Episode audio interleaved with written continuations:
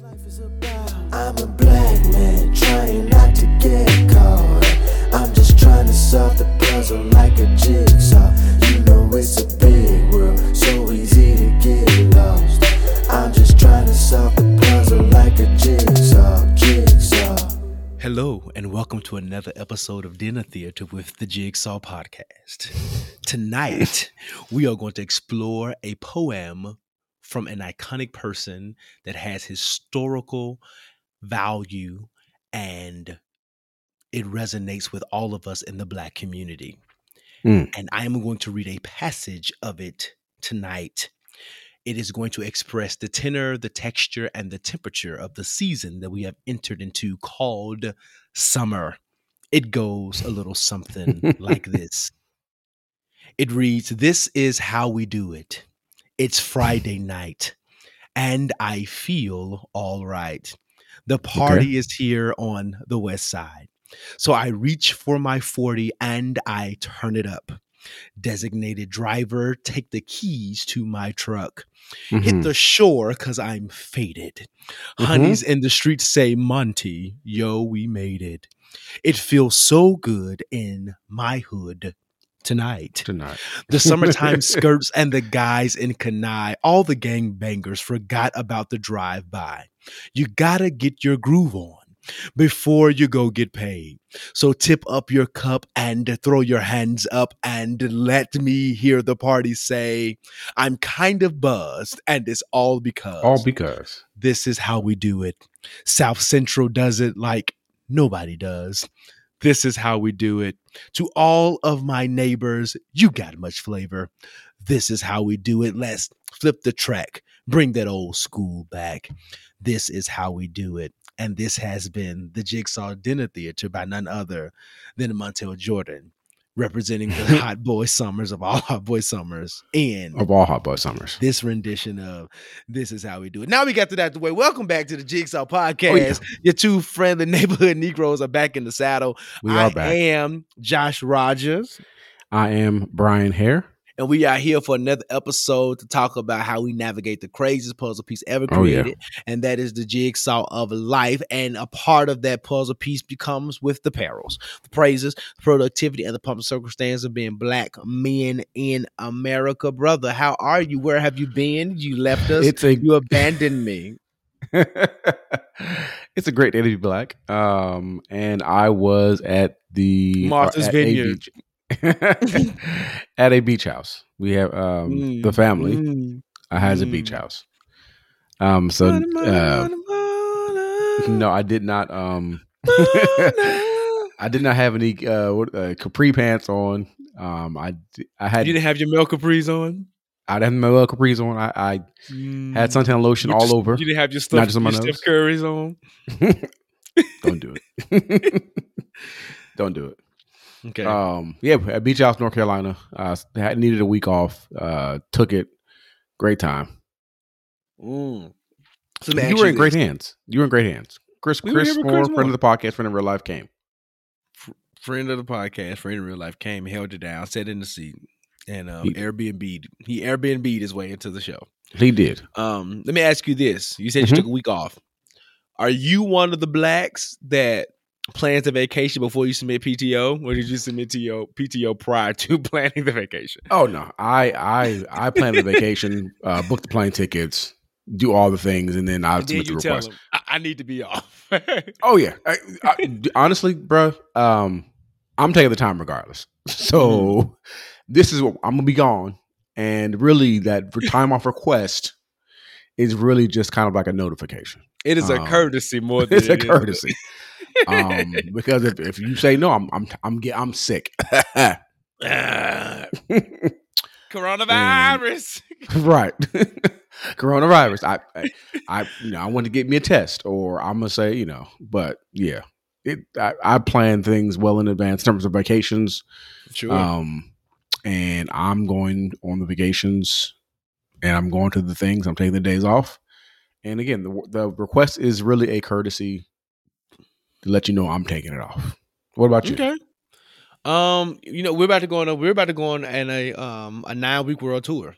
Okay. We're going to Memphis. We're going to Minnesota. We're going to the South Kakalaki. Yeah, for some family time. And yeah, man, we're going to have a good time. So I won't be back like settled in the city for any consistent amount of time to the end of July. But yeah, and I just told the people that I do the same thing. I started a new job and told them, hey, these other days, I don't know what your policies are. I don't know how much vacation time I've accrued. I really don't care. I won't be working on these days. Right. Take that how you will. When you hired me, you took me with all of my luggage, all of my baggage, all of it. And that baggage said I was already going to be off on these days. So anyway, but you look like you're rested. I am. Are you rested? You feel rested and refreshed and rejuvenated and revived? I feel better. So much better. Since I laid my burdens down. You laid them down on the beach?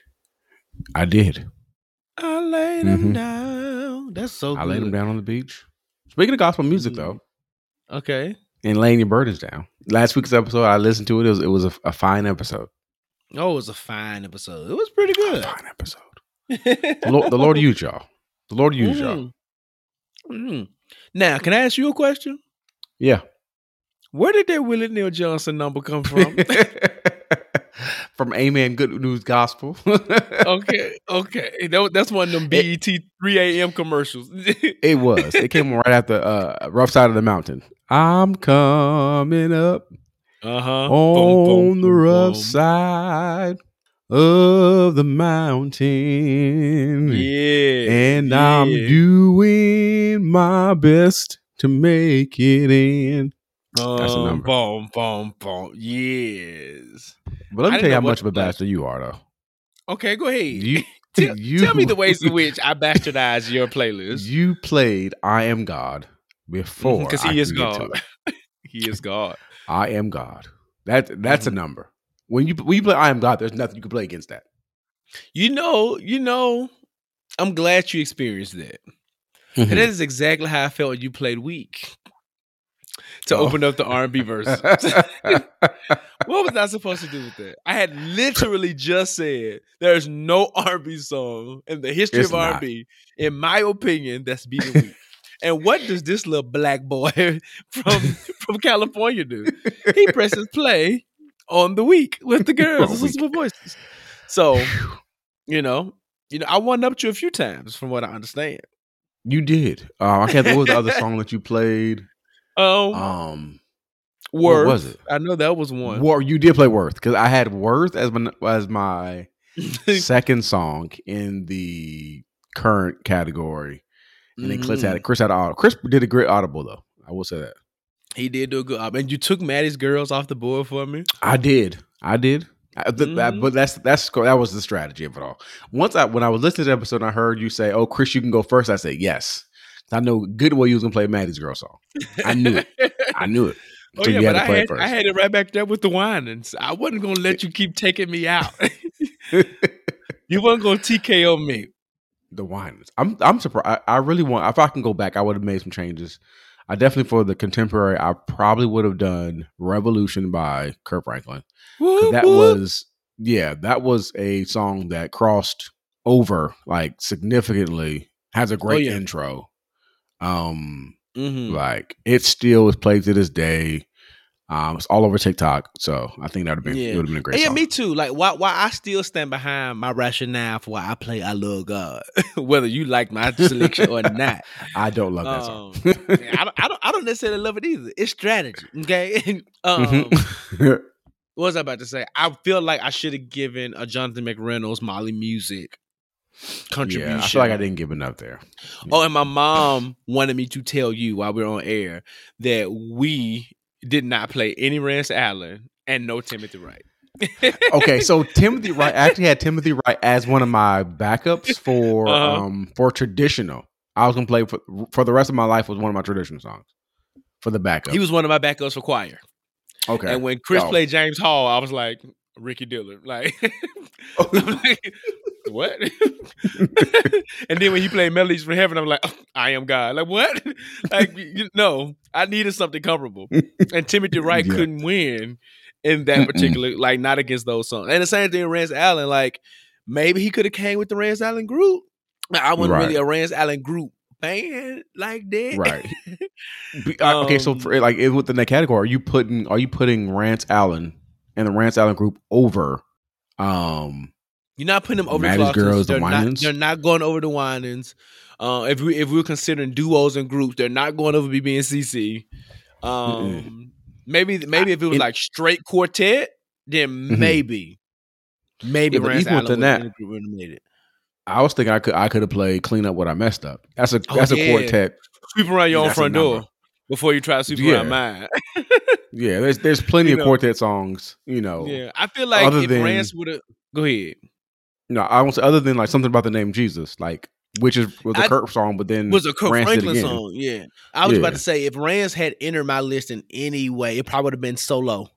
But there's so many like Yolanda, Donnie. There's so many people who are like solo artists that I still don't know that Rance. But again, to that point, to my mom's point, anybody would have done a versus. It would have been 20 totally different songs with two other people. So that's especially the way we've been doing them.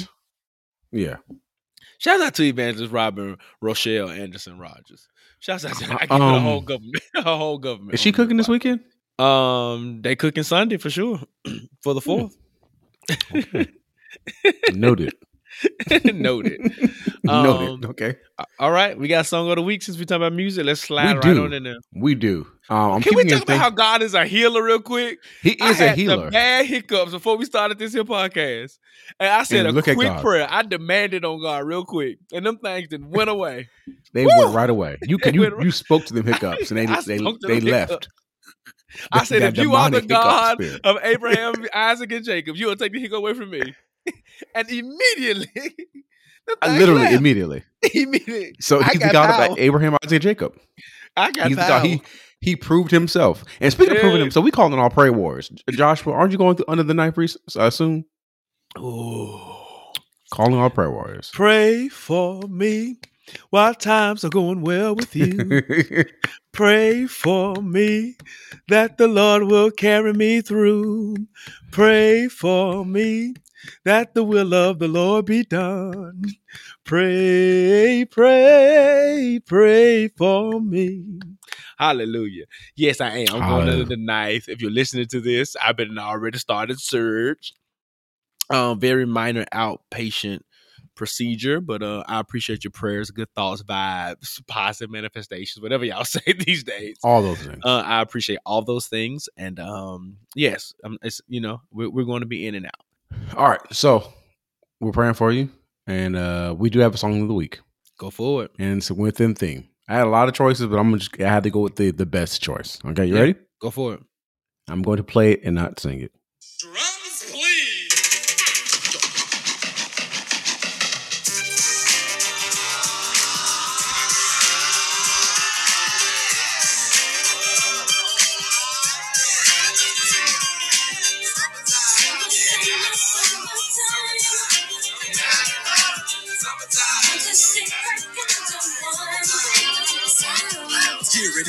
Okay, Summertime by DJ Jazzy Jeff and the Fresh Prince. And that William. Is like these, these summertime classics, summertime anthem. There were some honorable mentions, Summertime by the Carters. Let's make love in the summertime. Oh, that was on that was on the Love is what was the name of that album? Which one? The Carters. The one they did together. What was the name of that album? I thought it was the Carters. Wasn't it called The Carters? Oh, Everything is Love. Everything is Love. I'm about to say, wait a minute, man. It wasn't just The Carters. Everything is Love. Okay. Hold on.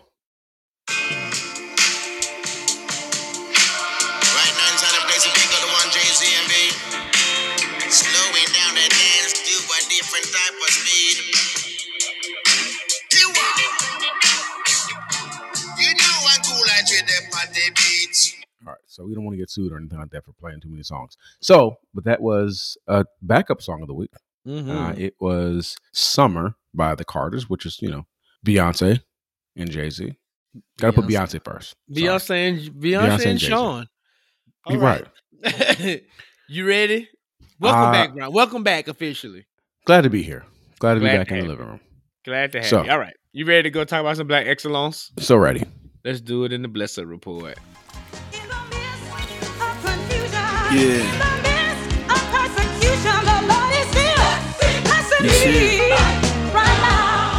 All right, we're here at the Bless Up Report, where we shout out and bless up black folks doing great black things. I had a person I was going to read about this week, but I'm gonna do Audible. Is that okay if I do Audible? Go ahead. And for those, Josh, you know all the things athletics. What does Audible mean? It means that, you know what I'm saying, originally there was a play. Mm-hmm. And then because of your intuition or because of your, what they call it, sports IQ, you're able to read the field or the court and determine, you know what, let's change it up and do something. That's what you call an audible. Okay, let's exactly. Switch it up. Another episode of Josh Athletic Abbreviations. Another episode of Josh Athletic Abbreviations. Go ahead. All right, so speaking of Josh, we are going to bless up our friend Joshua Jamal Rogers from Memphis, Tennessee. He is a writer for Blavity. He recently was published on June 21st, 2021. His title of his article that he wrote is How Memphis is Closing the Gap to Generational Wealth. So I'm going to give a good bless up to Joshua Jamal Rogers. Let me give you a quick description of who he is, right? So he is from Memphis, Tennessee. Okay, he has a beautiful, lovely wife, Asha, 2 boys, Joshua the 3rd, and Jaden, his parents, JB, and Robin. He has some sisters, Shani, and what's the other girl's name? She gonna kill me because she listens. Jessica, right? Okay, good friend. He's a friend on the podcast, friend in real life. He is, all the things. He's multi-degreed, went to Morehouse College, went to Arkansas State, went to what's the place he also went to? Georgia State. He went to all the places. He has 3 of the degrees. He's black. He loves the Lord, and he just is sanctified all in his soul.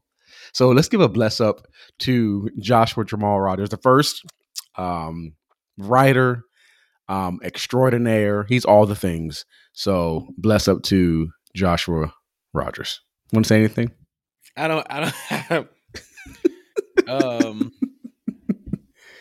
don't thank you. If you don't want to read his article, you can find it at afrotech.com, and we're actually going to put it in the description so you can read the article. It's wonderful things. He talks about more money, more opportunity. Right. He talks about all the stuff. So read it for yourself. I'm not going to go through and give you all the details, but it's pretty great. And then he has on this little picture that he has on there. It's just beautiful. He has an all black. It looks nice. Super nice. But I'm definitely proud of Joshua Rogers. He is great in all the things that he does.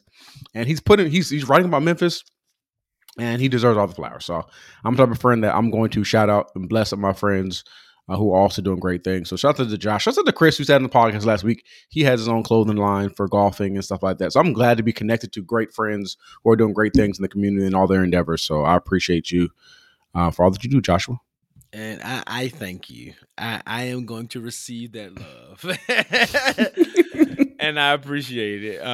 It was an honor being able to write about some of the great things that's happening right there in the city of Memphis in terms of Memphis situating itself as a tech hub, and all the things they're doing to spur entrepreneurship in the city. So super excited about that. Got a couple of other pieces coming out about the city of Memphis that'll be hitting the site soon. I got a really big one that I can't discuss yet, but excited about that too. So thank you for that. Bless up to me. Thank you. Thank you for that. You ready to go to the billboard so I cannot be awkward right now? I'm so ready. Let's go. Okay. So God has stayed the hand of death. Nobody died. And we thank God for it. The same ways in which he healed me. It's the same ways in which he put his hand out there. And he said, Death Angel, stop, in the name of love. Thinking about Black love, the BET Awards happened this past Sunday.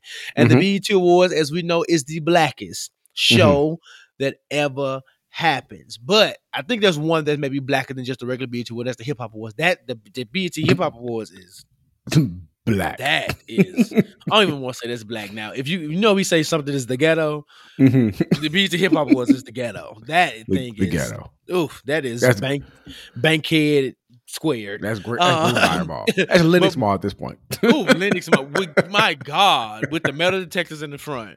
Anyway, but next to that is the BET Awards. It is like the peak blackness that comes on television every year around this time. And like most award shows, we root for everybody black, but with the BET Awards, everybody's already black, with the exception of like Jack Harlow and back in the day, Eminem. Yeah. And Justin Timberlake when he was, when he thought he was black. All this kind of thing. But for the most part, it's all about us. So some of the winners were Giveon, he won Best New Artist. Her, the woman, not the pronoun, was Best Female R&B. I just love saying that. Was the Best Female R&B Artist. WAP won for the Best Video of the Year. Megan Thee Stallion won for Best Female Hip Hop Artist. Lil Baby won Best Male Hip Hop Artist. Jasmine Sullivan was the Album of the Year, and Queen Latifah won Lifetime Achievement Award of the Year. Before we go into some of the highlights, Brian. Okay. I want to discuss one that's not listed here, and that was Best Group or Duo, and that was by Silk Sonic. So I'm trying to figure out how. Right. That y'all had one song. Okay, so if you're go ahead. My thoughts together. So if you consider the fact of talent, if you put two people together, there's no two people together that's probably more talented than Silk Sonic. But they had one song, no album, and the song is good. But we waited for them to leave the door, shut the door on the song, and then give us another song. The song is a great song, but it's just like y'all haven't done enough to be the best. And y'all just came up with a song. The song came out like a couple months ago. Yeah, but you beat Chloe and Hallie. You beat the Migos. That's wrong. Wrong. You beat Chris Brown and Young Thug. Wrong. Which they can kind of be argued why they shouldn't have won either. But Chloe and Hallie and Migos, for sure. Oh, yeah, without a doubt. I think Chloe and Hallie probably should have won because Migos just came back together. Yeah. Give Chloe and Hallie their flowers. Yeah, I didn't like that. And then Bruno happened to have won for like Best Video Director. Okay. I'm just trying to figure out the thing. They just want him to show up to the award show. I think that's what it was. They wanted, that crackhead to be there. And excuse me, Bruno makes too much money to ever smoke crack. Crack is whack. Crack is whack. Crack is cheap. Bruno Mars smokes cocaine. So a few highlights outside of that one that happened was that was a DMX tribute. Can I just pause and say that I only watched about 29.5 minutes of the BET Awards. So all of this that I'm giving you is by virtue of me reporting what happened and not necessarily my witnessing of what happened. Oh, before we go into the highlights, I will say what I did see was the Queen Latifah tribute, and I thoroughly enjoyed it. Okay. I did not enjoy Lil' Kim's Bang, but beyond that, that little peacock peak that she had coming out, the tribute was great. Queen Latifah doesn't have a whole lot of like hits, but UNITY and what was the other song that they did? Those two were her biggest hits. And I like the fact that they had, they let MC Lyte come from the top booth and come on down to the stage. I like that, Lil' Kim actually, performed. And then it was Monet and Rhapsody? Were they the two other women? I believe so. I want to say. But anyway, it was dope. I enjoyed it. And not even being a huge Queen Latifah music fan, I really enjoyed the tribute. So that was one of the ones BET got right. I think they did it right. And it was interesting, too, because I don't know that they've ever honored a rap artist. They've always been singers. Yeah, I think it was like Prince one year. And it's been like Patti LaBelle. Old school folks. Yeah. Frankie Beverly. Yeah. Yeah, but to do a rap artist, and I think because some of our rap art legends are I think at this point, like Jay-Z would be worthy of that. You know what I'm saying? So anyway, I really appreciated that, and I really appreciated how they had women stand up and to do it. And I'll save the last comment. You know what? I'm just going to see it. I wish I'm ready to see a more decorated, a more a woman rapper or a rapper, really a woman rapper with more credits and a little bit more notoriety in terms of songs. So we can see a wider range of other women rappers, you know, paying tribute and, you know, defying all the stereotypes that we see with women in rap. So that's that. Got it. That was a DMX tribute. Brian, did you watch that? I know you love the DMX. I checked some, most of the, I didn't watch the show. I don't remember what I was doing, but I, you know, and this is hypocritical of me because I'll be talking about us supporting black shows and stuff like that. Were you watching like tennis or gymnastics or something? I was watching gymnastics. I was watching black girls destroy the white girls in the gymnastics. So shouts out to Jordan Childs, shouts out to Simone Biles. I was watching. Are they in Tokyo yet? By the way, no, they was in St. Louis. They was doing this in St. Louis. Are they still doing trials and stuff? Yeah, it's doing the trials. So I was watching the black girls destroy, just pretty much taking over gymnastics. It belongs to black people now.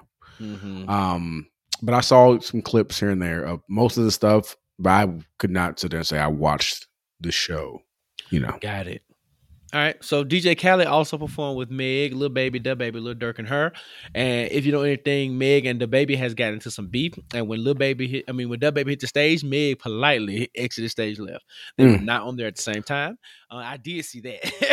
The drama of it all. I did see that. And Da Baby's performance, his solo performance was terrible. He was like hanging from the ceiling and stuff. It was just, he walked out of there with a piece of paper that said contract.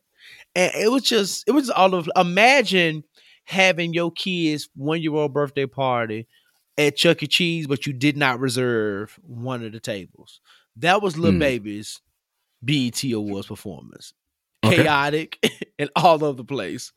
With a you know, a theoretical rat running through the stage. That's just terrible. What it seemed like to me. The City Girls performance. No, thank you. Twerkulator. And you know, as much as they do twerk, they got a few songs that are specific about twerking. Dancing is just not their thing. I mean, it is not. I feel like I'm gonna give them a bit for the doubt, bro. I think they may have been nervous. Okay. It was their first real performance on that kind of stage, and you know, JT dates an alien. So I think it's so many things that goes into what we saw from Young Miami and JT. Shout out to Young Miami. She's in my top 5. I really like Young Miami, and she's like super ghetto, and I'm not her type, but you know, I love her. Period. So shout out to Saucy Santana. Like, have you ever seen her and Saucy Santana like go back and forth? Hilarious. No, I haven't. No, I'll put that on my list of things to do and watch. Openly gay, Lil Nas X kisses a man during his performance, like an openly gay man would do, but the world went crazy. Here's my issue with that. The world is now demanding that he does a piece on HIV and all those kind of things. Nobody's telling Nick Cannon to do pieces on like how you should wear condoms and the responsibility of having children, or any of the other men who sing about all the other things. Like, whether you agree, disagree, wherever you fall on the spectrum, I don't think that responsibility lies on him. It is your responsibility to educate your children on safe sex, on the any of the consequences of having sex, and any of the things. That is not Lil Nas X's responsibility. But, you know, the world is going to do what the world does, and they're doing it. Jasmine Sullivan and Ari Lennox performed on it, and they sang their entire faces off. They did. They were absolutely amazing. I did see that. Cardi B revealed that she and Offset are expecting their second child. She gave us a whole Beyonce type of thing, exposing that belly. I think, you know, considering their first child name is Culture, which is probably a homage to all those albums that they put out, I wouldn't be surprised if this next baby name is like Invasion or Privacy or, you know, Whoppy or, you know, you know, something Money. Crazy. Money, like that. Money and Culture. But I'm sure it will, you know, because ain't Offset real name like me? Because it's his name is Black. Kiari Cephas or something like that. Yeah, it is. It's something like that. Hold on, that's right. Kiari Kendrell Cephas. Strong black name. We already got a culture Cephas, so I'm sure we're gonna get something like, I don't know, currency Cephas. There it is. Currency. Currency with a K. Currency with a K. Let's give them the K's. And last but not least, we talked about Lil' Kim, the queen bee herself. Has one of my favorite 90s songs is by her and underwhelming rapper Lil C's. But Kimberly Denise Jones in an interview said that they asked her if you would do a verse with anybody without any hesitation, without any thought, without anything stopping her. She said Nicki. She called out Onika Mirage, and she said, now it will never happen. Oh, yeah, never. And not because Nicki is afraid, because Nicki just ain't finna do it. I don't think Nicki's would do verses against anybody. Nah, I wouldn't see that happen. I don't see her doing verses against anybody. But I will say this. If there is any Barb listening, Nicki, if you happen to get, this podcast thrown your way, do the verses. Do it. Do the verses. I would enjoy that. We want to see the drama. We want to see it. It is gonna be like it's gonna be like the Jeezy Gucci Mane versus all over. You know what? And I want to see it. I want to see it. Kim said, if I do a versus, I'm letting you know who. Don't send Foxy Brown my way. Don't send Missy my way. Don't send Eve. Well, Eve already did. Don't send none of the other women my way. Send me Nicki. One. That's what I want. I think in terms of how the verses have been presented, Foxy Brown, Kim versus would have been the most appropriate. And I mean, they hate each other just as much as Kim and Nicki do. So, I mean, regardless, you would have had those hurdles. And, Foxy might not have been able to do it because I don't know if she would have been able to hear when her songs were playing or not. Did you, Is it my turn? But anyway, I thought that was super interesting. I mean, she just said it, and dude was like, I would like to see that. And Kim was like, I would like to see that too. So she's like super confident. She was super coy about it. So I doubt that it's going to happen. But Lord, the same God that took away them hiccups, come on down to make this versus happen for us. Please do. Touch Onika's heart. Speaking of the verses, the most recent verses that we saw was Bow Wow versus Soulja Boy. Brian, did you watch it? So I watched pieces of it. It was by far one of the most hilarious things I've seen in a very long time. I'm sure. You have two young old legends. Shaw was just cussing just to be cussing. I think he has Napoleon syndrome. I think he needed to overcompensate from being 5'1.5" by using big, strong expletives. I think that's what he was trying to do. And, the same thing that's happening to Trick Daddy, I believe is happening to Soulja Boy. He's rotting from the inside out. That those drugs. Now, Bruno Mars might be doing the cocaine, but Soulja Boy is doing the crack. Because he looks like, is it Pookie from New Jack City? Was that Chris Rock's character? That's who Soulja's starting to look like. He looks just he looks so bad. He's younger than both of us, Brian. He looks so bad. My God, he looks so bad. Hey, look, let me see how old Soulja Boy is in real life, because there's no way he should be looking the way he should be looking. Should make it clap. Soulja Boy. Clap. DeAndre Cortez. Yeah, he's a year younger than me. Ooh. He's about to have a birthday. So Soulja Boy is about to turn 31, and he looked every bit of 58. Every bit. He like a skinny Bobby Brown. It just looks terrible. But anyway, they had their verses. It was a lot of things. They brought out some notable stars. Lil Romeo came out, did his one hit, and was on the stage talking about how, it took them this long for him and Bow Wow to finally be on stage together. So that was something that we didn't need to see. But anyway, the next verse is scheduled for July 1st, and it is Keith Sweat versus Bobby Brown in partnership with the Essence Festival. No, I will not be watching. What are my thoughts? I don't care about it. Brian, will you be watching? And what are your thoughts? The Keith Sweat, Bobby Brown. Oh yeah, I'll be. I know you're gonna watch because you and Lauren are like the presidents of Bobby Brown fan club. Not, but okay, so this is the hard part, right? So the thing is, although like Lauren loves Bobby Brown, she loathes Keith Sweat. Like, she feels he might be one of the worst artists like ever. So I don't even know if she's gonna watch it, or she may just mute his portion. He's a pretty terrible singer. Here's the question: are New Edition and LSG songs up for grabs? And that's my issue. Say what you want to say about Bobby Brown. He ain't got 20 hits. Oh, he don't have no 20 songs. He only got one good album. Yeah, he don't have 20 songs. Keith Sweat don't have 20 songs, but Keith Sweat, he's a writer too. So if you get put in some writing credits and stuff like that, and if you put in some LSG and Bobby Brown put in some New Edition, or if New Edition shows up, that would make it a great versus. So who does Johnny Gill sing for? Johnny Gill might sing for both. He gonna have to because want to fill you up because Gerald Levert gone on the Glory. He has R.I.P. Gerald Levert. So it's just SG. I'll take SG. Your body. We need the L. You need two voices to overcompensate for this. Keith Sweat singing on just find Ruben Studdard. Ruben Studdard can feel it for Eddie LaVert's still alive. Bring the daddy. Bring Eddie on the stage. He gonna be growling. Yeah, when I tell you I love me some Eddie LaVert. I love me some Eddie LaVert. The OJs is one of the blackest groups in history. They are black. They never crossed over. They just black. But anyway, I won't be watching. I will be watching the highlights. I'll be reading tweets that people send me because I'm not on Twitter.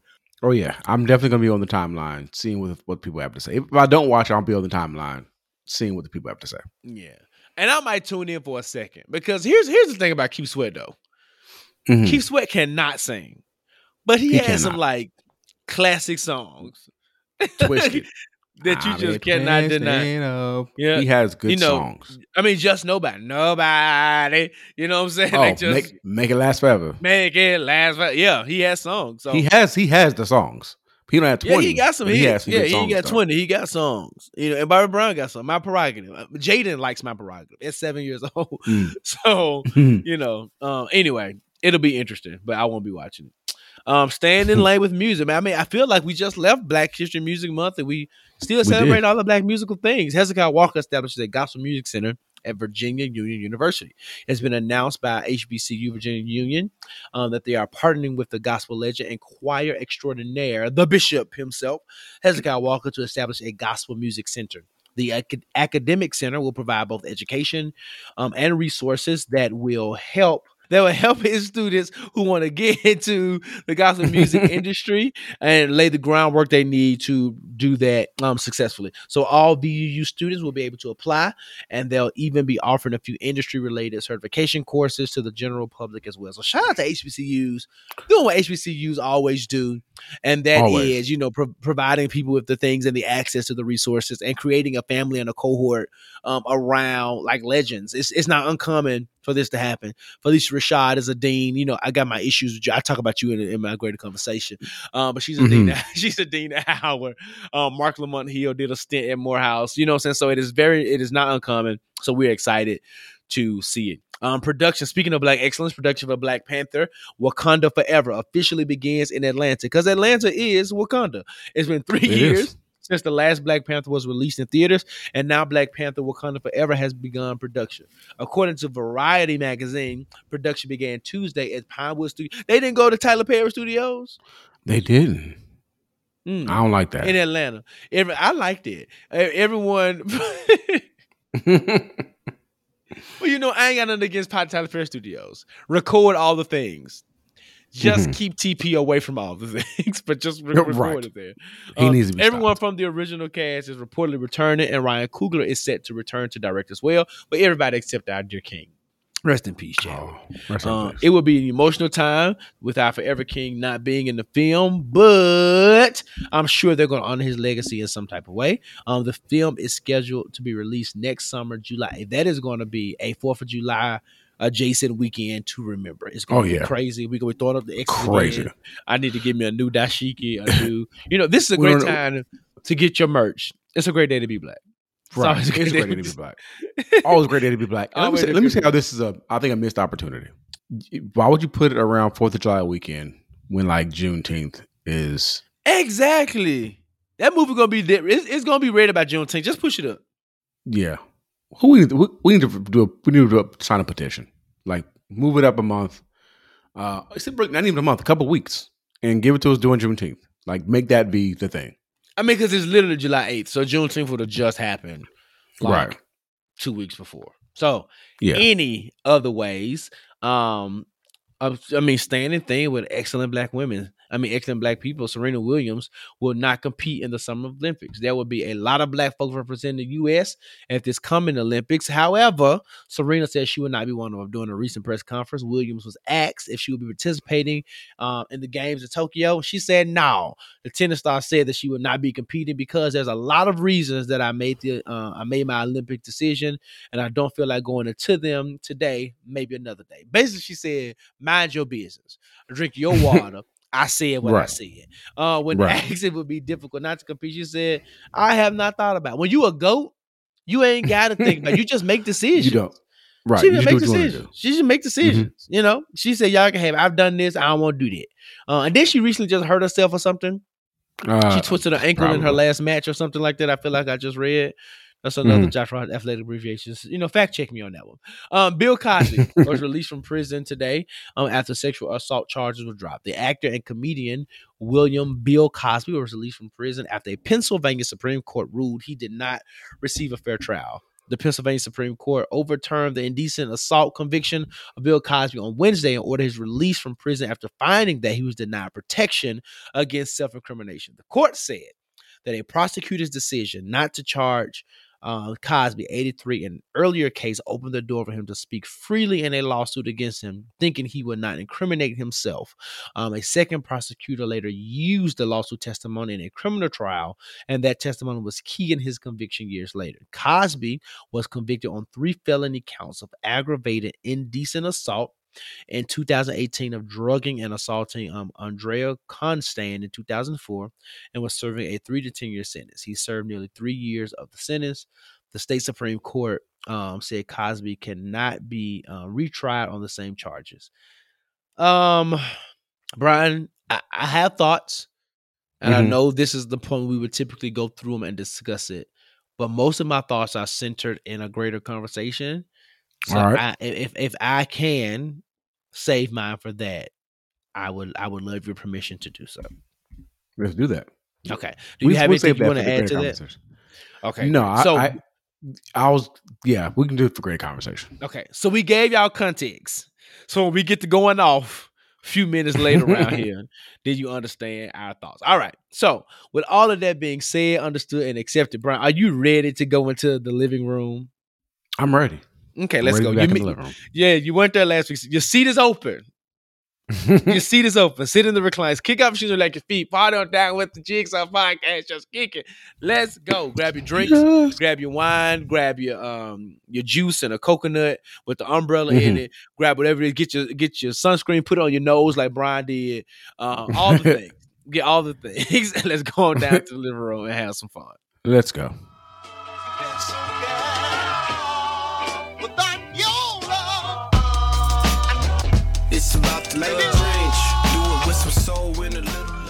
All right, we're here at the living room, and we're excited to be back. I'm excited to be back in the living room. We have a quick conversation today. We had a lot in the billboard, so we're going to have a quick conversation in the living room here to just talk about my favorite season, and that is summer. Summer, summer, summertime. You did that song, but I just felt it was a perfect, you gave me an ending. Go ahead.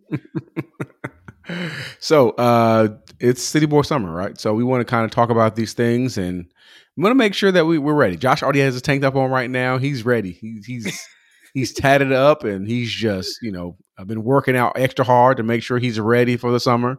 He's flexing right now. Yeah. So those that do not know, right? Summer officially started on June 20th. Okay. Yeah. So we want to make sure that you're prepared. It's City Boy Summer. We want to make sure that we have a great summer. So before I get into the conversation, Josh, are you excited about summer, or how do you feel about summer? I'm always excited about the summer. This particular summer, I think I, along with the rest of America and the world, is excited because we didn't have one last year. We did not.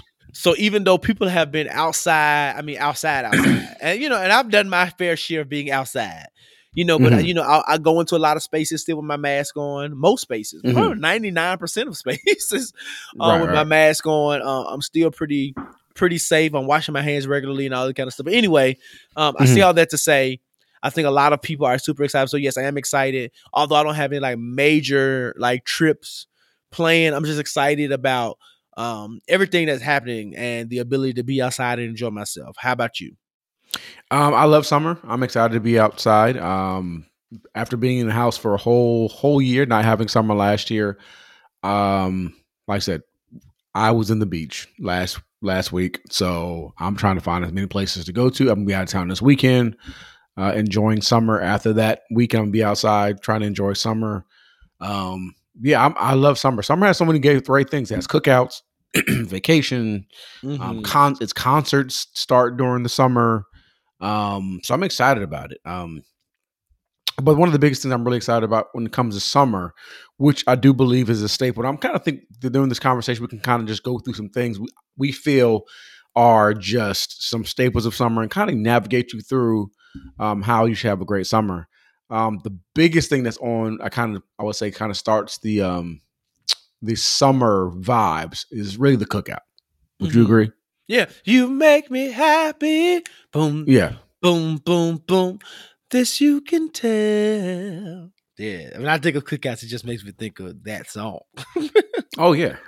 And cookouts are extremely important. And this is a quick caveat. We do understand, I love everyone black, just to let you know regarding cookouts, just because we're celebrating or just because we're cooking out on Independence Day does not mean we're celebrating Independence Day. Mm-hmm. That is a national cookout holiday for black folks, just so you all know. Yeah. Just with that being said, so it's cookout season. So one of the main things I think at the cookout is extremely important is the food. So what would you have at a cookout during the summer? Oh, man. So, to your point, it ain't our holiday, but we going to cook out. You give us a day off, we going to have a day off. And we going to have a day off. Things. So we ain't going to be at work Monday, and we going to barely come back in Tuesday. But since we celebrating on Sunday, we ain't really celebrating America. We just kicking in with family. So, the way I grew up, bro, ribs, some chicken, some sausage, burnt sausages, circle B's, the red ones. What I'm saying? You know what I'm saying? Y'all can have, I just started seeing people put bratwurst stuff on the grill until I came to Atlanta. Y'all bougie.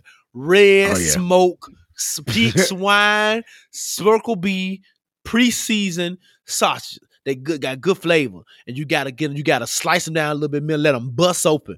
Let that juice go down in that charcoal, and let that flame come up on, and let it burn it up a little bit, get a little crust. Put you some bologna on that grill. I don't even eat bologna, but bologna on the grill, bro. You burn some bologna on that grill. Woo! Reverend, I ain't ever heard of that. Reverend, well, welcome to the South. Welcome to Memphis, because you can go to a barbecue restaurant in Memphis and get you a grilled bologna sandwich. Yes, you can. Yes, you can. Yes, you can. Yes, you can, my brother. Oh, my God. I only like bologna, but you throw it on the grill and you burn it a little bit, I'm going to eat me some bologna. Y'all like to say, pulled pork, shoulder. We call it what it is. It's a shoulder sandwich. That's what it is. You chop that meat up. You put that bad boy on that grill. Ooh, you let it smoke come out of God. And you take it inside and you chop it up. Ooh, you can use some slaw. You put that on there. Put that slaw. Gotta have slaw on there. Listen, you put that on the bread. You toast that bread a little bit so it won't be too soggy. You put that barbecue sauce on there. You put that slaw. Oh, don't put no pickles on the side of there. Oh, that white folks stuff. No. I don't want to bite into it. Baked beans, spaghetti, because it's a side.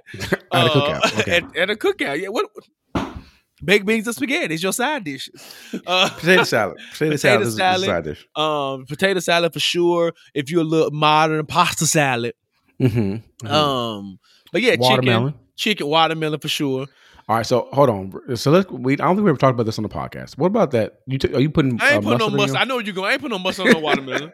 Y'all can say that white stuff for white people. I don't do that kind of food. All you black folk, TikTokers and Instagrammers who've been doing it, the ancestors are ashamed of you. May Harriet Tubman haunt you for the rest of your days. We don't do that. My ancestors didn't die if you put no mustard on no watermelon. Get out of here with it. But yeah, that's pretty much it, man.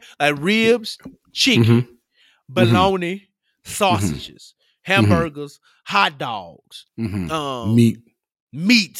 It's about 85% meat. And if you like my daddy, because the grill's still hot, you're going to start putting the stuff out the freezer and start throwing it on there real quick. Because we ain't going to waste no good fire. Not at all. Not at all. And then you do some corn on the grill. Yep, you do some corn. You know, you do some baked beans. You do some Gettys, as we would say, because we hood. Some slaw potato salad. Then you got your, I hate banana pudding. You got banana pudding, and you gotta have banana pudding. Your watermelon, and you got your, you know, your red velvet cakes or your pound cakes and all that other kind of stuff. And we got a cooler full of drinks. For the kids. We got a cooler full of drinks. Sprites. Oh Coke. Yeah. It ain't the water in there, but they ain't getting touched till all the sodas are gone. Oh yeah. But ain't nothing like a drink from a cooler. Ain't nothing like a cold drink from that cooler, bro. Nothing. And that's it. Let me pause right here. People always ask me, Joe, what you say, pop or soda? I said, I grew up in Memphis. We say drink. What you want to drink? I want a grape drink. I want a Sprite. I want a drink. Give me a drink out the freezer. That's what we say. It's a drink. And we ain't talking about liquor. It's just a drink. But go ahead. Is there anything you would add or deviate? You know, in California, y'all grilling up with quinoa and kale chips. Nah, don't do that. Maybe some asparagus might throw that on the grill. Y'all did a little yoga before you got started with your cookout. Do nah, it's, you know, cookout, it's 85% meat. The rest, you know, some sides and stuff like that. Cookout games, we got, you know, dominoes. Oh yeah, is a thing. You know, those that play spades, Uno, for those who don't play spades. Oh yeah, Uno. Taboo is a game you got to play at the cookout. You know, those are the things. I'm trying to think of what else. You know, if you play basketball, if you go to the park, depending on where you at, you know, play all the games and stuff like that. If you up middle class, you may have a pool in your backyard. Oh yeah, and if you hood, you just got your water hose and your splash pad. Right, the kids are just running through the sprinklers. They just running. Bring that bathing suit. You going to the pool? Nah, we're going to run into the sprinklers. In the grass. Grass be all tore up. Listen, grass tore up. Ants just biting their little toes. But they having all the fun they want to have. It's a great time. Great time. So that's what the cookout. But then, you know, the more important thing is, you know, the playlist is important. So you got to have good songs. So are you putting on your playlist, are you putting... Beyonce Before I Let Go or Frankie Beverly Before I Let Go? Oh, definitely Frankie Beverly Before I Let Go. And if I'm a DJ, I'm playing it all the way up until we get to the part. I put up the Coachella, so I can have both. But I'm starting off with Major Frankie Beverly for sure. That's why when you said it, cookout, I just went straight into that. That's the cookout song. Yeah, this you can tell stood right beside me. And I won't forget, that I really love you. I feel like Simonic solo. You should know. I'm gonna make sure I'm right before I let go. That does sound like a harmonic solo. The word before I let go. I want to make sure I'm right, Lord. I want to make sure I'm right before I let go. Yeah. Right, don't you get me caught up. That's good. They wrote them lyrics. That's some good lyrics. What else you put in your playlist? Oh, man. Candy got to be on there, right? Candy girl. I'm talking about Cameo Candy. I know what you're talking about. Like that's candy. The one that hit my head. Yeah. They hate your spirit. I can feel you when you walk, even when you talk. It takes over me. That's like. Let me see what else is on my because I have a summer playlist. You do. You got to let your slide to Candy. And you got to do like the little Detroit ballroom shuffle thing to before I let go. You know, I got some new stuff on here. Up by Cardi B, Crush on You, Lil' Kim, Best of My Love, The Emotions. You got to keep some old school in there. Some Mariah Carey, Fantasy, Never Too Much, Luther Vandross. Never Too Much. 5 favorite songs of all time. Like, Got to Give It Up, Marvin Gaye. That's a good one. I used to go out and party. Yeah. And stand around. Because I was too nice. To really get down. Did you know Aaliyah redid that? Yes. In her 1 in a Million album? Okay. Look at that little music trivia. I wish they would release that in music. Listen, Can We Talk? Gotta be there. Swag Surfing. Money Maker 2 Chainz, Countdown, Beyonce, Party, Beyonce, Always Be My Baby, Mariah Carey, Love My Life, Erykah Badu, Hypnotized, B.I.G. Just fun songs. Mm-hmm. Just fun songs. My one Brandy favorite, Sitting Up in My Room, you know. That great bass line. The song itself is not like cookout appropriate, but that beat just boom, mm-hmm. doom, doom, doom, it just goes. And yeah, man. Any like what's some like go-to songs for you on your summer playlist? You sang it earlier. I don't know if you said it right now, but This How You Do It is. Oh yeah, yeah, Monty. You can even throw some oldies in there, like some Temptations type stuff in there. You can play some your favorite dude, Al Green in there. You know, Love Happiness is a thing that you can play. Some Prince. Yeah, just the cookout music just needs to be fun. Yeah, Remember the Time. Yeah, it's the stuff that you can just walk around and just dance and just have a good time. And you don't got to really listen to it. It's just at moments people might get up and dance, or you got to be able to sing. It has to be a vibe. So whatever song you can play at the cookout, or just even summer songs, it has to be a vibe song to where you can be chilling. All of a sudden, people are going to start singing it together. Even Melodies from Heaven can be sung at a cookout or played at a cookout. Because it's just one of those songs that everybody's going to end up singing. Yeah, you got to maintain the energy. Mm-hmm. Then you got to go. So you got to throw some Juvenile in there. So, Taking Over 99 and 2000. You got to do that. Right. Because at one point, the cookout's going to get late. And then it's going to come into the house. And then the kids got to go to the other rooms. And then folks are going to start getting just wild. And twerking is going to start happening and all that kind of stuff. Yeah, you got to play some 3-6 Mafia. You from Memphis. You got to play some Uncle Luke, some Scar. It's just, just certain things you just got to keep playing and keep it going. Gets the people going. Mm-hmm. But yeah, I think the biggest thing, whatever you decide to put on your playlist, to Brian's mm-hmm. point, you got to keep the energy high.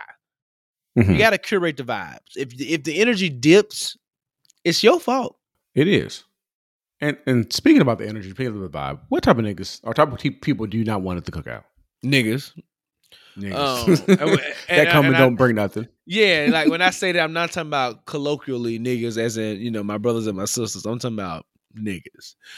The ones who don't bring none but always looking for your foil at the end of the night because they want to take a play home. Mm-hmm. The type of people who are just full of drama. Like, mm-hmm. it's like, for example, Brian may have one or two people that he may invite to some stuff that I don't particularly care for or would hang out otherwise. But that's okay. The only thing I asked for Brian is the same thing Nene asked of Cynthia. Mm-hmm. Just give me a heads up so that I know how to prepare myself. I know how to act. It's a must. And I do the same thing. And it's not so much because I don't like somebody. Sometimes just depending on my level of interaction, you know what I'm saying? I'll just say it that way. Depending on my level of interaction will determine the ways in which I would respond to certain situations in certain environments, right? So mm-hmm. I try to do the same thing for my people. Hey, such and such is coming. Oh, such and such will be here. Mm-hmm. Not because y'all got beef, but because, I want everything to be cool. But that's a whole nother conversation for another day. What I'm saying is that people who just come with negative energy and a bunch of drama, this ain't what this is about. This is about good times. It's about love. This is about joy. The person who thinks that they are like God's gift to culinary arts mm-hmm. and chefs, don't tell me what you would have done to the slaw. Either you're gonna eat it or you're not. Right. And I'm not talking about people who can't cook. I'm talking about people who are just like overly critical of food because they don't taste like your baked beans. They ain't nasty. They just not yours. Like you know what I'm saying? Like don't do that. Don't do that. Don't be that person that stands by the grill and is like, oh, I would have, cooked that 10 seconds longer. Or standing over the kitchen because I'm a young guy and I'm a guy. So it happens mm-hmm. to me sometimes where I've noticed people standing, not in the kitchen, because I hate people in my kitchen with me, but near the kitchen kind of watching. It's like, I got this. Yeah, I don't need. I don't. What do you think's gonna happen? I don't need you. And if you don't like it, then that's your business. But but I got this. Like, so if that's your attitude, then eat before you come. Right. And that's it. Yeah. Please so those are the kind of people who I'm trying to think of more people. Anybody with a particular agenda. I don't like Donald Trump as much as the next person, but I also don't want to talk about him at the cookout. And I also don't want to talk about the George Floyd case and things like that. Nah. So all you don't talk about anything political. All the hotels and stuff and religious and all that. All the hotels. This ain't the time for us to talk about women in pants in church and like all the other, like this ain't the time for none of that. We won't hear none of that. We want to talk about, you know, the drama of it all, you know, stuff like that. We want to talk about the culture. We want to talk about vacation. We want to talk about not our jobs. We want to rant about our jobs. We want to talk about our job. We want to rant about it. Robbie don't like certain people. Yeah, that's what we want to talk about. That's what we want to talk about. So that's what we want. So that type of people that cook out, let me see, I don't like. You already said people that come and don't bring nothing, or they eat and they leave early. And they take food with them. The folks who criticize the grill, I'm trying to think of anybody else that's out there. People that come there with they in a relationship and they just be arguing all the time and stuff like that. Like, we don't want your energy. Like, we don't want that either. Keep that somewhere else. Great example of this is Poetic Justice when Chi-Town shows up, and him and Regina King, I don't know what her character's name is, they get to fighting and arguing at the cookout. No one wants that energy. Like, that's not cool.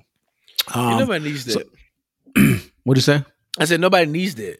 Yeah, no one needs that. All right, so cookouts are important. That's a staple of summer. One more thing we don't want. Your white girlfriend or wife who attempt to make the potato salad.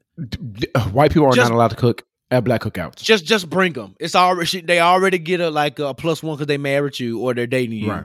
Don't let them. Or don't. If they bring something, gotta be store bought, like rolls or cups or paper plates, plastic, ice, drinks, and let us tell you what sodas to get. Because don't come here with no Shastas. We don't want. Don't come with no Dr. Thunder. We don't want that. We want Sprite, and if you get peach, it needs to be a Faygo. Mm-hmm. Or like, don't get no fancy peach, because you know who got one of the best peach drinks is Big K. You said what you want to say about Kroger drinks. That Big K peach though, that Big K peach be hitting, Brian.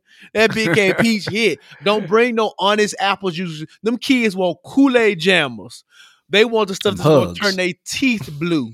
When you got to bite them hubs, you got to bite that foil on top and just drink it. You don't even open the whole thing. You just you do it. You like that. And you suck it right out. We don't have no scissors for no popsicles. You bite that plastic on the end and you suck it out that corner. That's what we want. So leave your white traditions where they are. Them the people, the white people who try to infuse white traditions. And it's not even white traditions because y'all stole stuff, but your bland culture, your tan culture. Leave that where it is. Leave that over there with the Desperate Housewives. Leave that over there where you found it, in the suburbs of your little white corners, in your little trailer park. We don't want it. Over here on MLK Boulevard, we want all the black things. So just be all happy that you was dating Rodney and Rodney brought you to the cookout. That is that is your win. That's your victory. Right. I forgot about white people who try to do the most. Yeah, I forgot about white people coming to the cookout. Raisins. Karen, get you and your raisins on somewhere. I don't know if I've been to a cookout recently with a white person. I don't want it. We go to cookouts together. And I don't know if anybody we know actually is dating somebody that's white. I hope not. Keep your pimento cheese where it is. We don't want that. Go ahead. All right. So cookouts are a staple. So we talked about cookouts. Vacations. Hot boy summer. You got to go on vacation. Something you got to do. I know our boy Chris, he is adamant about having separate vacations. So family trips and then friend trips. Oh yeah. Having your personal time. You know, if there's legislation to be signed about that, then put my name on it. It's a must. I think it's necessary to have your family trips, then also your time, family trips, adult trips, but then also like friends trips, like to where you're having multiple opportunities to go on vacation. Family trips, I would probably say maybe water park would be a good place to go on vacation. Theme parks and stuff. Yeah. Theme park. A nice wholesome beach trip. There's different types of beach trips that you can go to. You can go to a beach like I was on, was a family beach. We had a private beach.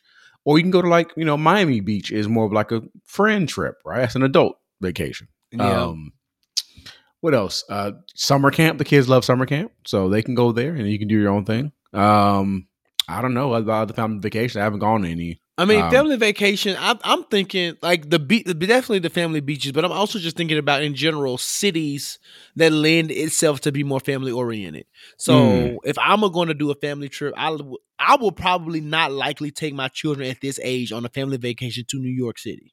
We're likely going to LA Orlando, right? Or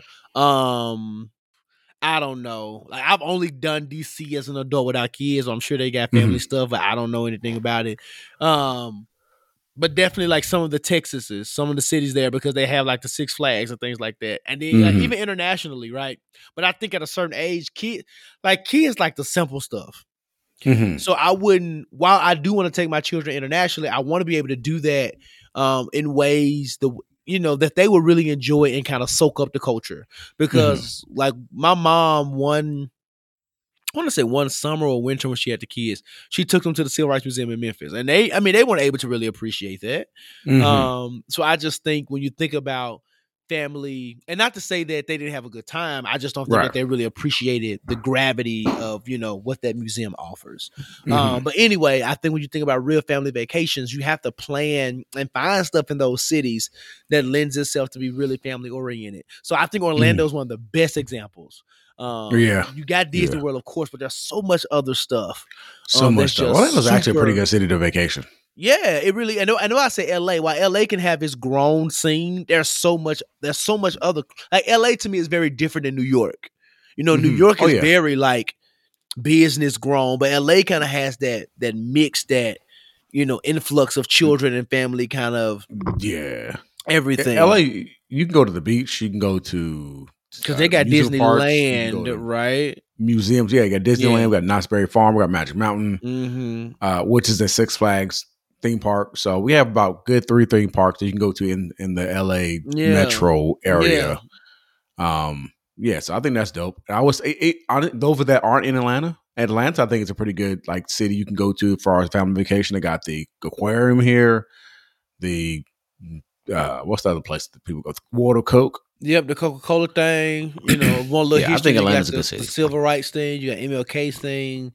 The football thing down there. The football thing. You got Legoland. You got, you know, just little chain stuff as in Main Event and all that other kind of stuff. So there's stuff. Yep. So absolutely. But let's go back to these other vacations for a minute. I think that it is good to say you have your family vacations and then you have your friends' vacation. But I think there are subcategories, Brian. Okay. Think about this. So we're talking about a city boy summer here. Let's talk about it. So you have your family vacation, which is you and your children, or you and your, if you don't have children yet, you and your parents or siblings or whatever your familial makeup is, you take those. Great. Then I think the subcategory of that is kind of like you and your spouse, or you and your partner, so to speak. I agree. I think that's, you know, part of a family trip, but very different than what a friend's trip would look like. I think a subcategory of that is a couple's trip. And the reason why I didn't put that on friends is because I think the energy with all couples is different than what the energy may be with just friends. Because think about for a minute before Chris got married, right? There will be times where, you know, the guys, we would break off and, you know, we ain't talking about married people stuff because Chris ain't married. We'll be talking about, you know, stuff with the guys. So anyway, that's me. Then you get to friends. I think you have like your general friend groups, whatever your group chats are. And that could be mixed company, right? It could be like you said, you and your wife could go, but you could also be with some college friends and who aren't married. You may got the one friend who bring the jump off and the side, you know what I'm saying? Like, you know, that's just a friend. It's a friend's trip. It's just a bunch of friends, male, female, you know, all the things. That's a group. It's a group of people. It's a group trip. Right. And then you have what I think is the guys and the girls trip, which is just you and all your guys, or you and all your girls, or your frat brothers, or your sorority sisters, or however that looks.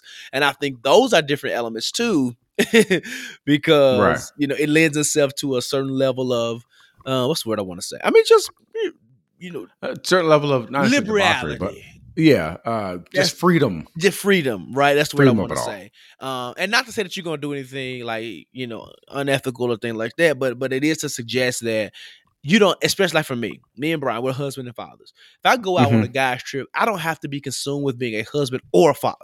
Oh yeah, no labels. I'm just Josh. It doesn't mean that I'm not a father. It doesn't mean that I'm going to ignore my marriage vows. What it does mean is that I ain't got to worry about what Ashley got to eat. I ain't got to worry about, you know, all I got to do is worry about if I go shopping, bringing this woman something back. That's it. That's it. If I remember to do that. But you know, that's just being honest. But for the most part, you know, my inhibitions are low and I'm just here to have a good time. So I think that those are some subcategories. I'm gonna ask you this, Bryson. We talk about a city boy summer. What you know, what does that look like as a married man?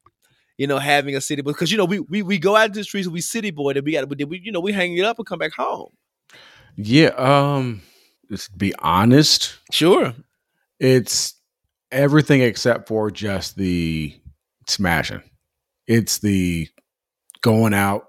As far as say with me, you and Chris go out, right? Sure.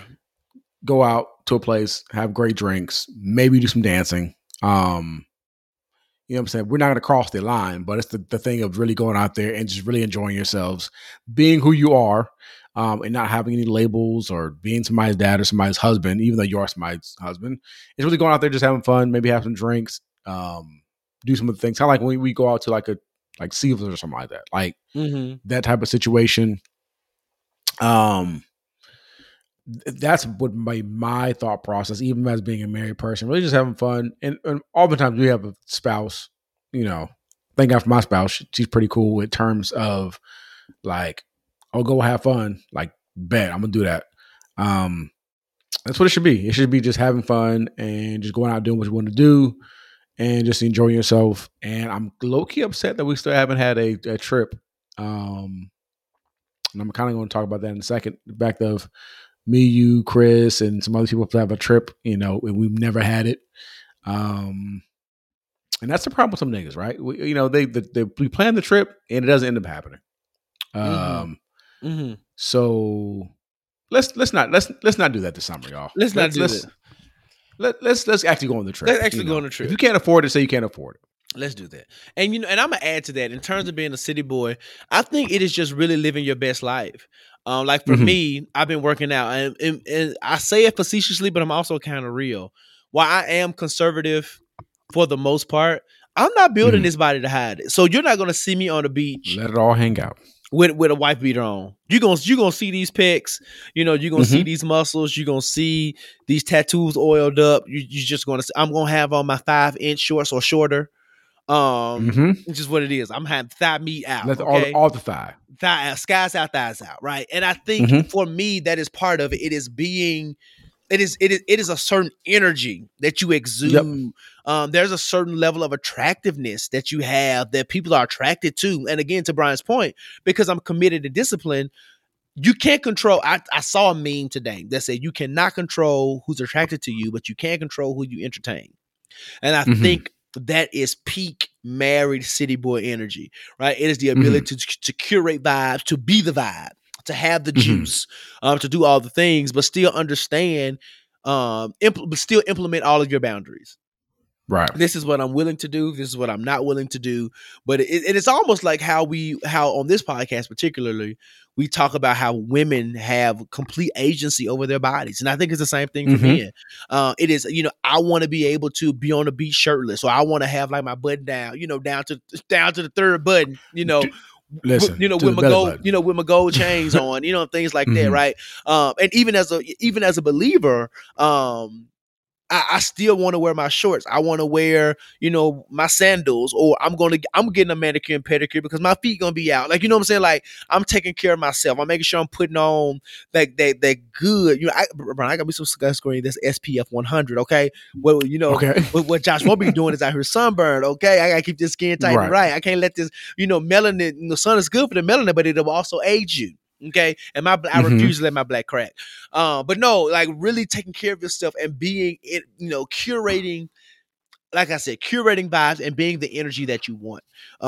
You know, not being the life of the party, but being the party. You know what I'm saying? The party starts when you show up, and now that's my perspective. And I think it's different for me again because I'm married. But for my single brothers, you know, do your thing, but be safe.